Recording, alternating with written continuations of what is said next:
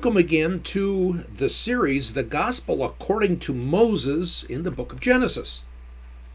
We're at lesson number 60 now, and we've been dealing with Isaac, Abraham's son. He's the child of promise. Dealt a lot with that in lesson 59. We're focusing in on the 11th verse of chapter 25, Genesis 25. Now, this is the second lesson, and we're going to finish our study of Isaac here in lesson 60. So, Isaac, I'm going to focus in on because this guy is a big deal. Just like his dad, just like his son, Jacob. Now, if you take a look at an example um, in studying the Bible, I found out that there are twice as many Bible verses that mention Abraham as Isaac. And when you put the Bible in its historical perspective, we find out that Isaac is just as as important as his dad. I mean, just just take a look. Rebecca, Isaac's wife, couldn't have children, but she does have boys, Jacob and Esau. But it was by the hand of Yahweh. It's by the hand of Adonai, by the hand of the Lord. Isaac prayed for her for 20 years, and God intervenes, answers Isaac's prayer, and it's, you would say, a miraculous birth. But this is so cool. It's just like his dad. Abraham and Sarah, they had Isaac by the hand of the Lord. She was beyond childbearing years, and yet they had Isaac. Wait a minute. this then takes us all the way to Jesus, all the way to Yeshua. Jesus is the promised one, just like Isaac. Jesus was born unbelievably miraculously, just like Isaac. Obviously, even bigger than Isaac. So again we see the truth of John 5:39. Jesus says in John 5:39 that all scripture testifies of him. He says that probably between 24 and 30 AD and those people had heard him say that. All they had was the Hebrew scriptures, the Old Testament, and the five books of the Torah, the first five books of the Bible Genesis and Exodus, Leviticus, Numbers, and Deuteronomy were the primary books of the Bible, the most important ones in Jesus' day. Birth of Messiah, birth of the Christ, engineered by God, just like the birth of Isaac.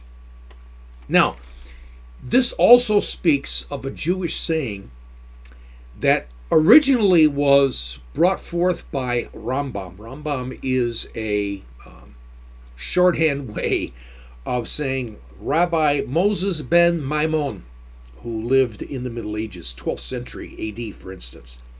He had a commentary on Genesis, and in his commentary, he wrote, Ma shera le'avot sinam le'banim Ma shera le'avot sinam le'banim. What happens to the fathers is a sign to the sons.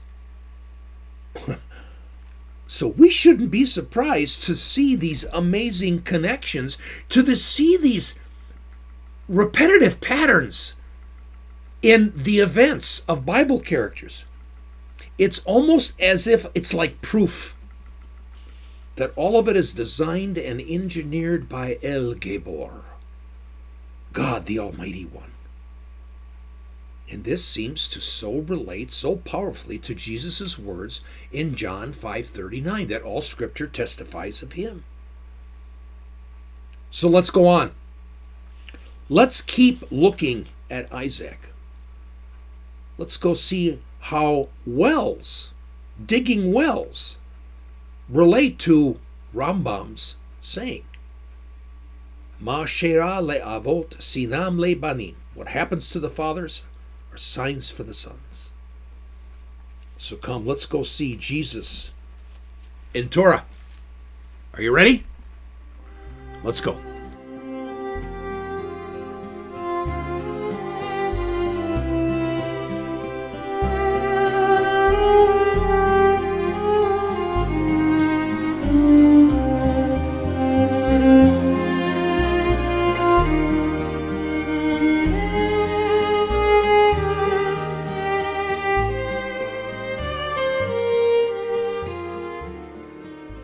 Now, I want to give you a third one. I'm impressed with Isaac. Really, I am. I'm really getting impressed with this guy. I'm going to go to Genesis 26, um, starting in verse 12. And I'm not going to read it all. Okay? Genesis 26, starting in verse 12, all the way through 33. This is the situation with the wells. Okay, this is the adventure. It's about the only adventure that our guy has. I'll just read a little bit. So in Genesis 26, in verse 12, Yitzhak sowed the land. Oh, here's the blessing again, all right? Yitzhak sowed in that land and reaped uh, that year a hundred, a hundred measures. Thus did Yahweh bless him. The man became great and went on and went on, went on becoming greater until he was exceedingly great. He had herds of sheep and herds of oxen and a large retinue of servants, and the Philistines envied him. And all the wells which his father's servants had dug, in the days of Abraham his father, the Philistines stopped up and filled up with earth. I mean, those are his wells, sort of, and they filled them up. Avimelech said to Yitzhak, Go away from us, for you have become exceedingly more mighty in number than we. So Yitzhak went from there, he encamped in the Wadi of Gerar and settled there. Notice what it says, the Wadi of Gerar. Okay, he settled in Gerar, he settled in the Wadi. That's the area of Gerar, okay, the, the name of the Wadi. Yitzhak again dug up the wells of water which had been dug in the days of Abraham his father, the Philistines having stopped them up after Abraham's death. And he called them by the names, the same names by which his father had called them. Yitzhak's servants also dug in the wadi and found there a well of living water. And the shepherds of Gerar quarreled with the shepherds of Yitzhak, saying, The water's ours! So he called the name of the well Esek, bickering, because they had bickered with him. So they dug another well. And so the story goes on. Now, the point that I want to make is this Isaac is a man of peace rather than actually stand up and say, hey, wait a minute, my dad dug these. I have rights to this. He doesn't. Doesn't argue. He doesn't make a stand. He goes on and he digs another well. They stop that one up. They start arguing about that, and then he goes to another well. Isaac is just like his dad. Abraham is a man of peace. Now, what I want to do is I want to take the new commentary that I'm using by Dr. J.H. Hertz, and he is Orthodox, okay? His commentary is Orthodox, and it is considered one of the great Torah commentaries uh, from, a, from an Orthodox perspective, uh, far better than the Chumash. You'll see what I mean in just a second. This guy's a scholar, and he's trying to say, and th- this is interesting when you read the introduction. What does the Torah say? What does the Torah not say? That's what he's after. So you've heard me now for three semesters say the same thing. Okay, and that's why I just kind of am so excited to see a scholar, a Jewish scholar, and he uses Christian sources. He actually uses Christian sources in commentary on the Old Testament, archaeology, and so on. So it's quite amazing. Anyway, Abraham, here's a commentary you remember the situation when Lot's herdsmen were arguing with Abraham's herdsmen? They had this big argument, okay? And Abraham says to Lot, Listen, um, you choose where you want to live, okay? And remember, Lot picked the area down in the Dead Sea area uh, in Sodom and Gomorrah. And by the way, do you understand that in those days, probably 2000 BC, that that area of the Dead Sea was very lush? I mean, in terms of farmland, growing fruit, and that type of stuff, nothing like it is today. Okay, that's proven archaeologically. So, anyway, here's some commentary from Hertz, okay, with regards to Abraham. There's no strife because Abraham's conduct is both self denying and peace loving for his brethren. They're brethren, these are kinsmen. This is family, okay? He basically is strife would be especially unseemly among relations. So, although the Canaanites and the Perizzites inhabit the country, there are several unoccupied sites available. In the interest of peace, Abraham waives his right as the elder to make the selection and allows Lot to choose in which direction he's going to go. Now, that, when you study the ancient Near Eastern culture, there's a concept in the patriarchal society back in 2000 BC called Beit Av. Repeat after me. Beit Av. Beit Av. The house of the Father. Okay? The house of the Father, the patriarchal family, had a certain structure, certain sets of responsibilities, like the firstborn. Okay? The firstborn of a patriarchal family has certain responsibilities as their son, and so on. But Abraham, Abraham is the patriarch which means he is Lord over the Beit Av, the house of the Father. He's got rights. Lot, I mean, just to realize, Lot gets the pick of anything he wants because Abraham did not exercise his authority and his right as the patriarch. And on top of that, even Judaism today, based upon this. So you take a look at other commentary, they will talk about Abraham is the epitome of the man of peace. So once again, we see the constancy of God. Okay? We see the constancy of God because Isaac is acting like his dad. He's a man of peace. Now, there's an interesting saying uh, in Judaism among the rabbis. And there's a lot of different ways that it's said, but let me give it to you straight this way because it makes sense this way. I, I, when I read it, um, and I believe it's in Hertz. But here's the saying Whatever happens to the fathers, now that means the patriarchs, so that's Abraham, Isaac, and Jacob. Now this is interesting. Now listen. Whatever happens to the fathers will happen to the sons. You know what I find interesting? Somehow, these rabbis are seeing something about God's word that events in the life of Abraham, events in the life of Isaac, and so on seem to, in quotes, repeat themselves later on. Or there seems to be some sort of connection that they're the same. Remember Isaac as the bridegroom, Rebecca as the bride, Jesus as the bridegroom. We are like Rebecca, the bride. We saw and we said, that's interesting. This fits.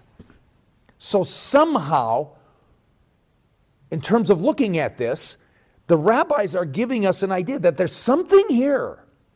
So let's take a look at this with what Jesus has to say. So we have Abraham is a peacemaker. His son Isaac is a peacemaker. What about Jesus? John 14, 25 through 27. He's speaking to the disciples now. These things I've spoken to you while abiding with you. But the Helper, the Holy Spirit, whom the Father will send in my name, he will teach you all things and bring to your remembrance all that I have said to you. Now listen to this. You've heard this before. Peace I leave with you, my peace I give to you, not as the world gives, do I give to you. Jesus is the peacemaker just like Isaac. And then I find it interesting that the rabbis say there's something going on here with God's word. Whatever's going to happen to the patriarchs, and that means Abraham, Isaac, and Jacob, to the fathers, it will happen to the sons. And all of a sudden, we say, wait a minute, we're seeing this with Abraham and Isaac. we're seeing the characteristics of Abraham and Isaac. This is why I, Isaac is not the boring character that we thought. Okay? A few quick ones. Number four. Remember, A- Abraham died? In Genesis 25 8, he was fully satisfied with life. Okay? Isaac died. Now we're going to go to 35 29. You can look at it there, and it says he was full of days. The, the straight Hebrew is he is full of days. This is Isaac 35 29, or Genesis 35 29, not Isaac 35. There is no Bible book called Isaac, so I just wanted to let you know. That would have been really cool if he would have had a book named after him, then he would really be significant. Anyway, Fox, in his translation, he says not full of days, but satisfied in his days. Okay? So Abraham was fully satisfied with his life. And now, here for Isaac, the Hebrew word there for being full of days for, uh, for Isaac is sabeah. Sabeah, and that means satiated, satisfied, or having plenty. He's satiated. He's satisfied, just like his dad. Maybe not as satisfied as his dad. Maybe his dad was more satisfied. But because of the Hebrew word sabeah, we get the same connection. So here we go again. We've got four connections of Isaac to his dad. And we say, wait a minute, this Isaac, okay, he doesn't go very far. He doesn't have his name changed. He has one wife. And the only big deal that's got going on his life is the wells. Okay? But we take a look at the characteristics of this man. And say, whoa, there's something more here. There's something more about Isaac than we ever thought. And also, it shows the constancy of God. Because remember, one of the purposes of this course, okay, is where is Yeshua in the Torah? John 5 39. Jesus says, All scripture testifies of me. Where is he? And so when we see Jesus teaching about peace, you'd say, wait a minute, Abraham is the epitome, okay, of the peacemaker, and that was believed in Jesus' day. So it's interesting that Abraham is not Jesus. Absolutely not, okay? That's a completely different situation. You'd say, wait a minute, when we see Jesus saying, I will give you peace, not like the world, you'd say, this is a repeat. Could it be that when the rabbis say, those things that happen to the patriarchs or to the fathers will happen to the sons. So, therefore, are we seeing in Jesus those things that are in the Torah? Of course. Of course. And to me, it drives me crazy that the rabbis don't see Jesus in the Torah. It just drives me crazy that they can't see him. Okay, that's Isaac. I think there's more to this guy than meets the eye. And so when people come to me and say, Boy, that Isaac, there's not much about him. I said, Wait a minute. Okay. Let me tell you some interesting facts about Isaac. So I'm ready to do that when some people confront me about Isaac, uh, not on an argument basis, but uh, some things that they should realize. So amazing. Abraham and Isaac. Mashera le'avot sinam le'banim. What happens to the fathers is a sign to the sons. And then Isaac and Yeshua, Isaac and Jesus. Mashera le'avot sinam le'banim. What happens to the fathers is a sign to the sons. Over and over again, we have seen this truth in that Jewish saying, over and over again. It's as if we see one event that's repeated, maybe not exactly, but in a pattern in another's life. Like the life of Isaac and the life of Jesus, or the life of Abraham and the life of Isaac. It's again, it's almost like God's hand on it, saying, if you see this, I'm orchestrating this, I'm engineering these events. Oh, man, you guys, I, I I love the study of Torah. I love the study of the first five books of the Bible. And I have to say, what changed for me was putting the Bible in its historical perspective. What changed for me was being in Egypt, Turkey, Israel, Jordan. What changed for me is the archaeology. The archaeology that verifies the truth and the validity of the Bible. I love studying His Word and how these truly these these books truly witness of Yeshua, Hamashiach, Jesus the Christ. So we're done with Isaac, and we're going to continue on in lesson 61 to finish Genesis 25. So get ready, guys, for some awesome, awesome learning. Um, we're going to see some insights as we go into Genesis 25. For instance, we're going to see that the Muslims are not descendants of Ishmael. On top of that, there are people who hold to the view that Mount Sinai is in Saudi Arabia, in southern Saudi Arabia, on the uh, western side of the Gulf of Aqaba. What we're going to find in the next lesson is people who hold to that view have some explaining to do because it distorts the geography, the real geography of the Middle East because they say there's a certain thing that moved. The Bible says it's in one location, and these people who believe that Mount Sinai is in Saudi Arabia moved it. You can't do that. On top of that, we're going to see that Jacob is not a mama's boy. What you, you, you know what the tradition is. Jacob okay, uh, was preferred by his mom and lived in tents. That's what you get in English.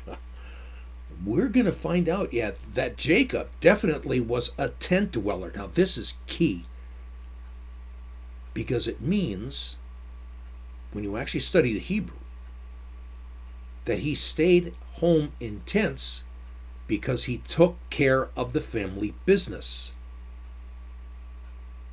He was not the firstborn. Esau was the firstborn. But Jacob, even though he was not the firstborn, acted as if he was. So, what's the proof to all this? Well, join us, come with us in lesson 61. Until then, shalom.